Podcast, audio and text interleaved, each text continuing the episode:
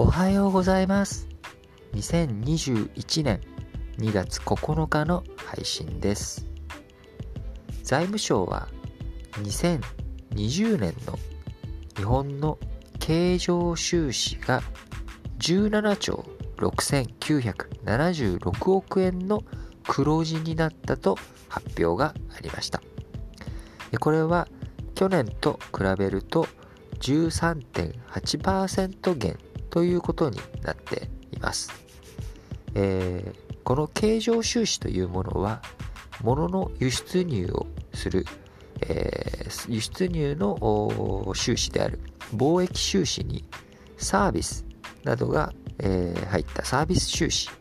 え、海外からの投資、え、による利子や配当の受け取り、え、あるいは支払い。という、え、もの。こういったものが含まれたものが経常収支と言われます、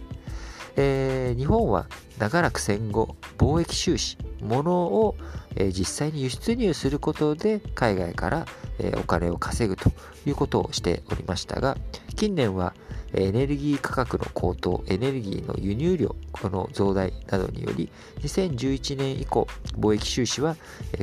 黒字ではなく赤字の時期がしばらく続き、近年は